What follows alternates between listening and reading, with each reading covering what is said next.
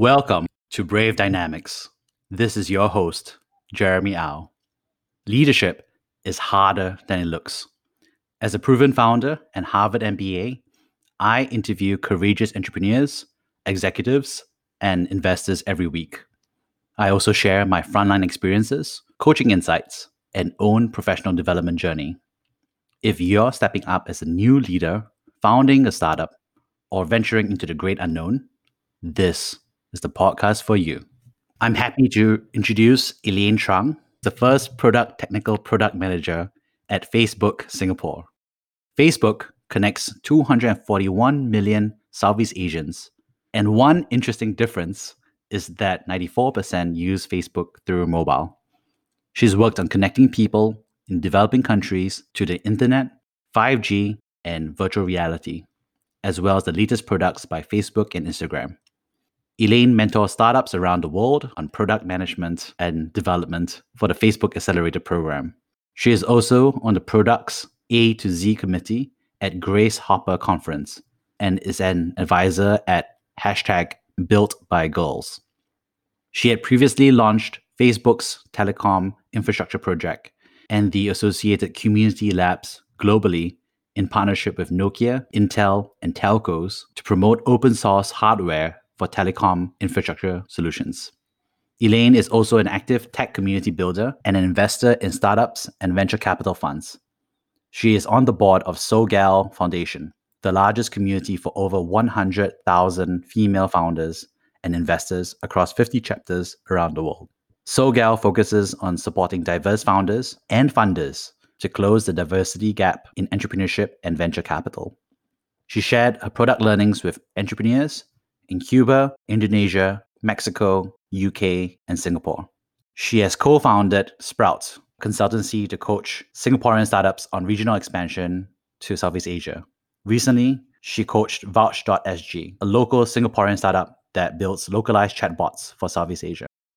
Prior to Facebook, she advised an IIT Bombay team that invented a device that costs less than one US dollar to eliminate smoke emissions from firewood cook stoves. It offers increased energy efficiency, reduced cooking time, and lowers harmful emissions. The pilot projects in Mumbai distributed over 2,000 units. The team was a semi-finalist at the DBS NUS Social Venture Challenge, featured as a next generation startup by Inc. magazine, and was a Kairos Society Top 50 company in 2014. Elaine is a member of the Selective Sandbox community, a mobile society of trailblazers they unlock human potential by bridging geographies and disciplines to create opportunities for meaningful conversation, collaboration, and discovery. She is also a global fellow at Kairos, a community that builds and funds companies to make life more affordable. They focus on critical life stages where old industries have failed to meet the needs of everyday individuals around the world. Elaine was born and bred in Los Angeles. She has a Bachelor's of Science in Materials Engineering at UCLA, the University of California, Los Angeles. She enjoys traveling, reading, and learning Mandarin. Welcome, Elaine. It's good to see you. It's good to see you too. It's a pleasure. Thank you, Jeremy. You've had such an amazing journey, and I've always been tremendously impressed by what you've done and what you continue to do. Why don't you tell us about your leadership journey so far? I'd love to share a bit more about my background. I grew up in a pretty small neighborhood in Los Angeles, and you can imagine that the more time I spent within the confines of suburbia, the more I wanted to break out of it. I actually use that as a forcing function to motivate me to learn more, to do more, and basically become obsessed with the idea of success. I study the backgrounds of the different types of successful people, young people like Thiel fellows or entrepreneurs in the valley to draw inspiration from. I looked at the patterns of what led to their success to me, I think there's about three different categories. One, people who join a rocket ship early on. As the company and idea does really well, they also grow with it as well. Two, um, people who are privileged enough to actually have the right connections and resources and are, are born in these situations. And lastly, there's people who are really effective at leading a movement. They're basically becoming known for that signature um, or trademark movement. When I talk about leading a movement, it's different from leading a single product. So, in order to lead a successful movement, I think it has to be purposeful, it has to reach critical mass, and it has to have the potential to outlast a trend and effectively be timeless. In order for someone to drive something, they also have to get really good at their craft. How this relates to me is that throughout my journey and my various roles at Facebook and organizing different startup communities, I've always stood for innovation and technology that benefits the world. That's the movement that I'm passionate about. Previously, I worked on cutting edge research projects from deploying internet access in the Philippines to supporting all kinds of diverse and female founders around the world. I've tried really hard to focus on my craft and constantly learn and improve and iterate through feedback. At Facebook, we have a slogan called Nothing at Facebook is Someone Else's Problem. That's basically leadership in a nutshell, identifying opportunities and problems, rallying people around a bigger movement, and doing something about it. Everyone has to find their own movement that they can lead themselves, one that they can uniquely contribute to and are passionate about. I really resonate with your leadership journey. Authentic leadership is the combination of craftsmanship as well as the larger movement and pushing for something that's bigger than ourselves. So, what's interesting is that you made a choice to move to Southeast Asia for the next phase of your leadership journey. Why is that? I moved from New York about five months ago, and previously I was living in Los Angeles and San Francisco for the majority of my life. I'd say that the two things are the location and the timing is really opportunistic. Southeast Asia has been a really interesting region for me. I lived here six years ago when I was working for a startup in material science. When I was first working here and learning about the startup and venture capital community, I remember there was only two accelerators and a few resources for entrepreneurs. I think that has just totally changed in the past few years. Now coming back, I see friends founding their own venture funds, getting really good support for that, as well as founding their their own startups, their own accelerator programs. And you see this ecosystem really building out and um, supporting each other. Southeast Asia has a lot of opportunities. There's over 650 million people in Southeast Asia. So there's a really large population of people who are mobile first and really tech savvy young people. There's a lot of potential here for growth in product opportunities like commerce, messaging, etc., in order to meet the demands and needs of increasingly tech savvy and uh, mobile population with increasing disposable incomes things are just changing so dynamically here. And I always like to put myself in a position where I can learn a lot. Southeast Asia is one of those few places where this is a really great time um, because so many things are changing. For me, as a TPM, the problems around scaling to 10 or so different countries is really what draws me here as a learning opportunity. This might be interesting for those who are based in the US and have reached the maturity and want to break into this, the Southeast Asian market. In the US, for instance, we commonly build for the US or similar markets to start off with. And these are typically more mature markets. But for Southeast Asia, there's entirely new challenges that we have to think about, like regulatory hurdles, less infrastructure. Some countries don't even have roads, so logistics can be painful there's actually a lot of operational differences between various countries and startups need the right operational processes the right products that can scale um, the right database architectures in order to expand beyond just one to two countries. One of the movements that i'm really passionate about and that a lot of people in this region are excited about is supporting the growth and scale of southeast asian startups. Singapore is a really good hub to think about regional expansion and a few of my friends and I actually founded a consultancy to equip startups with the right skills, frameworks, processes, anything they need in order to support their expansion across Asia. Startups in Singapore have to think about the global market from day one because Singapore is too small. So we're working with the pilot right now with a late seed slash Series A startup, but we'd be happy to talk to others who are interested.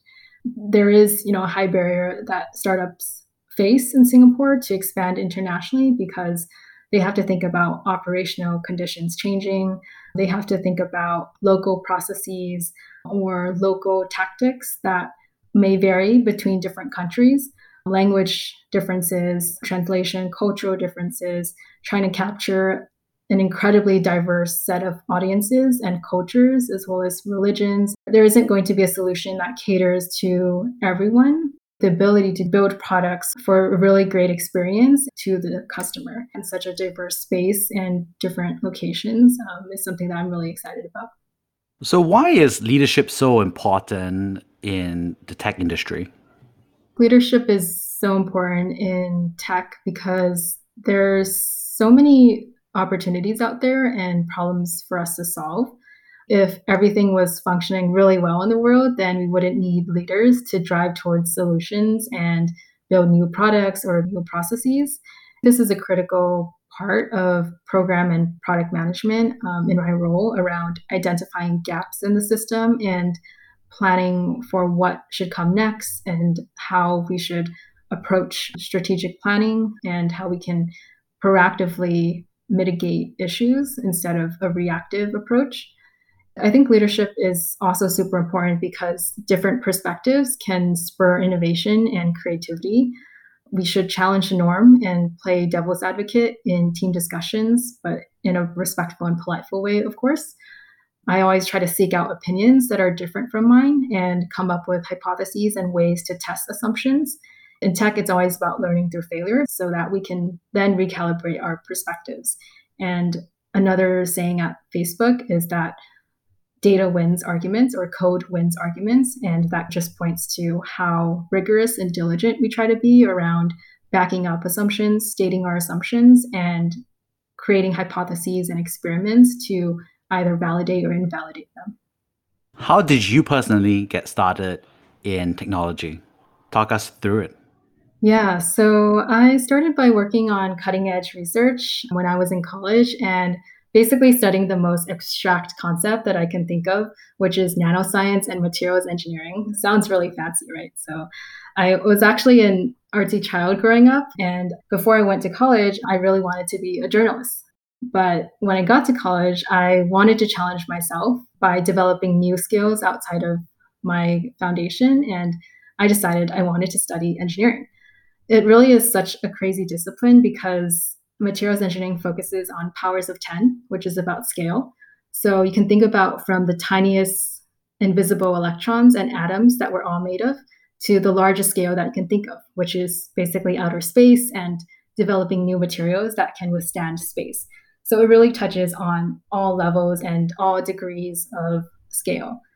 From that point on, I wanted to become more grounded and more down to earth. And at the same time, I wanted to be part of an industry that's dynamic and innovating quickly.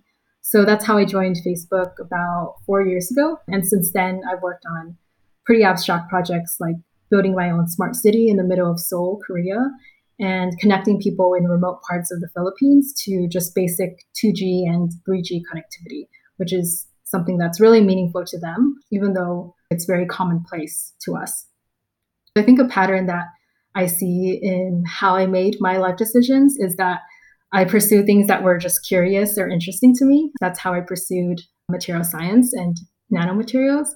And I always wanted to push the boundaries. Amazing.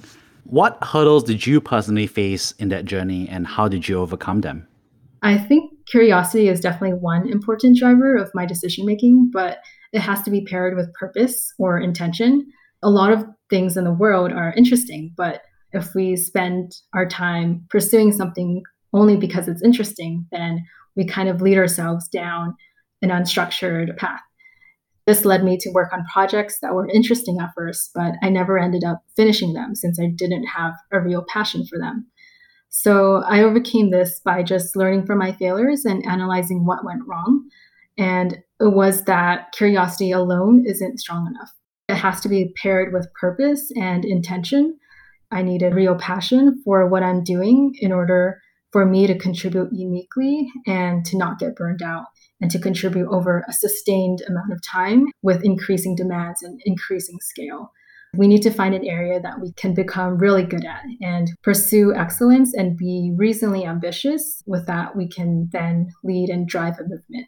I'd say that another hurdle is just general self awareness and realizing that the version of myself that I have in mind can vastly differ from what others perceive of me.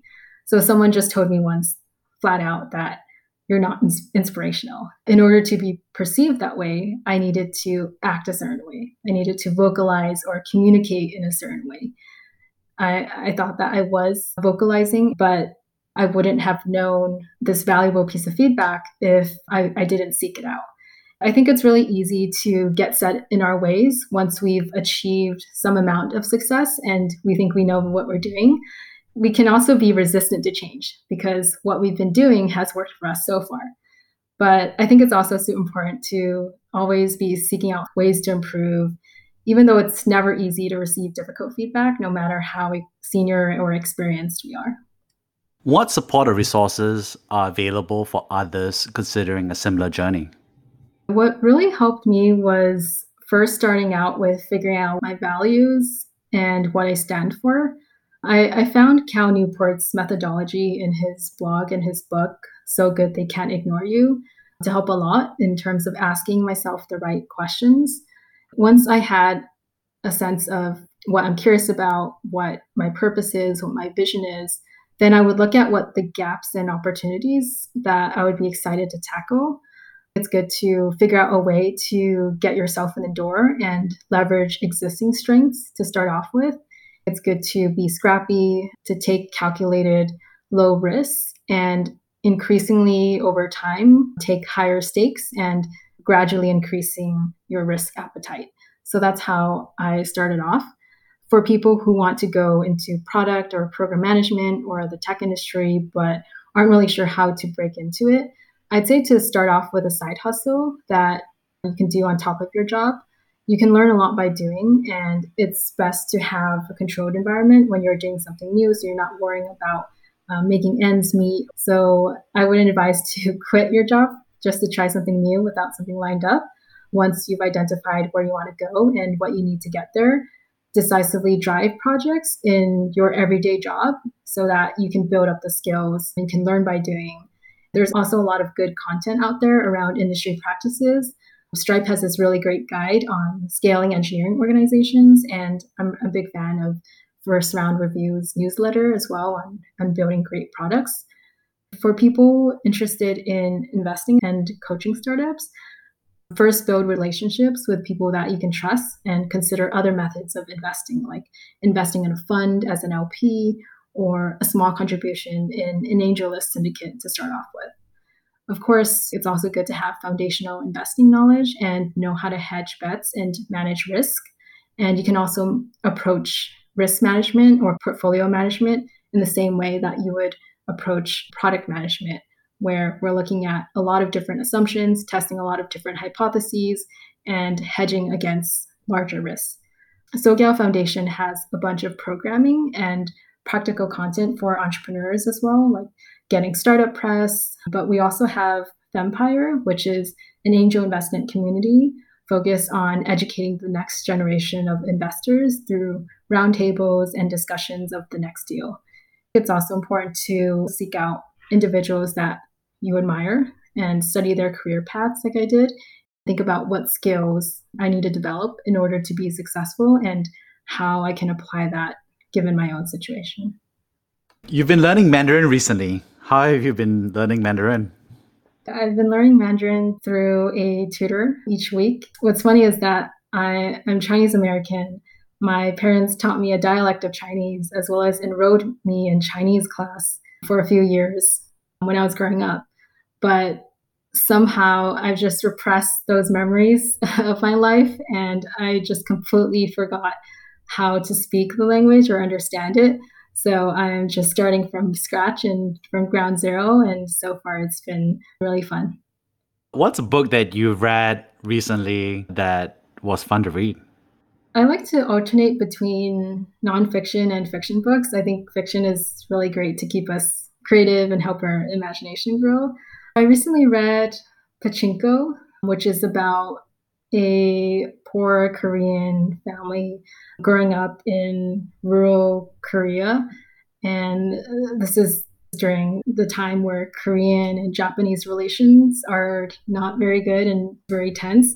I'm a big fan of war novels. One of my favorite books is All the Light We Cannot See, um, which is about World War II. Within this world of so many challenges and difficulties, they still manage to come out of it a better person, or there's still that optimism and hope. That's what is really inspiring about war novels to me. A really good nonfiction book that I, I read recently was called David and Goliath by Malcolm Gladwell. It's basically about how underdogs and those who appear to be disadvantaged can actually win by being creative with new strategies, new tactics, and playing to the assumptions of who they're fighting. I think that this also relates to startups versus incumbents in markets where there might be a, a lot of players that know the market really well. But for startups who want to break into a market, there might be some creative strategies um, and new tactics that that they can try to to differentiate themselves. There's a lot of lessons learned here for leadership as well because great leaders recognize that there isn't just one or two ways of accomplishing something and that it's possible to accomplish an end result without sacrificing many trade-offs. Typically when people are discussing through trade-offs or options, they tend to think of it as black and white most people think that there's only two doors an entrance and an exit. But I think with a little creativity and skill, we can find a third door and we can basically create our own way and challenge what has been the status quo. Who's one of your role models in real life? I'd say Bob Iger, the former CEO of Disney, and he wrote this really great book on leadership and how he's been cultivating leadership over time people who stand out when they're just starting their careers are people who are constantly pursuing the best and they're constantly pushing themselves and others around them. This might mean holding ourselves uh, as well as our team to very high standards and refusing to accept mediocrity. And another lesson from that book is also to be humble. Like Jia Chuan said in your previous podcast, leadership is about other people and how we can inspire other people to grow into leaders of their own instead of ordering people around in a very classically direct and authoritative way of leadership. Awesome. If you could time travel back 10 years, what advice would you give to yourself? Embrace my identity more and to be more in tune with it. As we're growing up, a lot of us prefer to live in the future or anticipate something and get really excited about it instead of living in the present and getting to know our past. I'm definitely guilty of this and I'm always excited about the next thing that's coming and it's very easy to be caught up in that. A lot of us may also prefer to be someone that we admire instead of leveraging what our unique background and identity is. There's actually this really great article in The Atlantic called Your Work Peak is Earlier Than You Think and that's like a very depressing title, but it ends in a positive note. And it's about the peak and decline of our career successes and why some successful people are unhappier as they progress through life. And the author also mentions a Hindu teaching about the stages of life, which is about eventually reaching enlightenment or how we can throw out obligations, relationships that we don't need as we grow older, kind of like a reverse bucket list is really important to apply to leadership because in order to lead a movement that we're passionate about, something that we can identify with and sustain ourselves with, we need to be able to offer something unique that no one else can. How we do that is by connecting with our identity and connecting with our strengths and leveraging that to offer something unique. Awesome, Elaine. It's been an absolute pleasure chatting with you again. Yeah, it was great chatting. Thanks, Jeremy.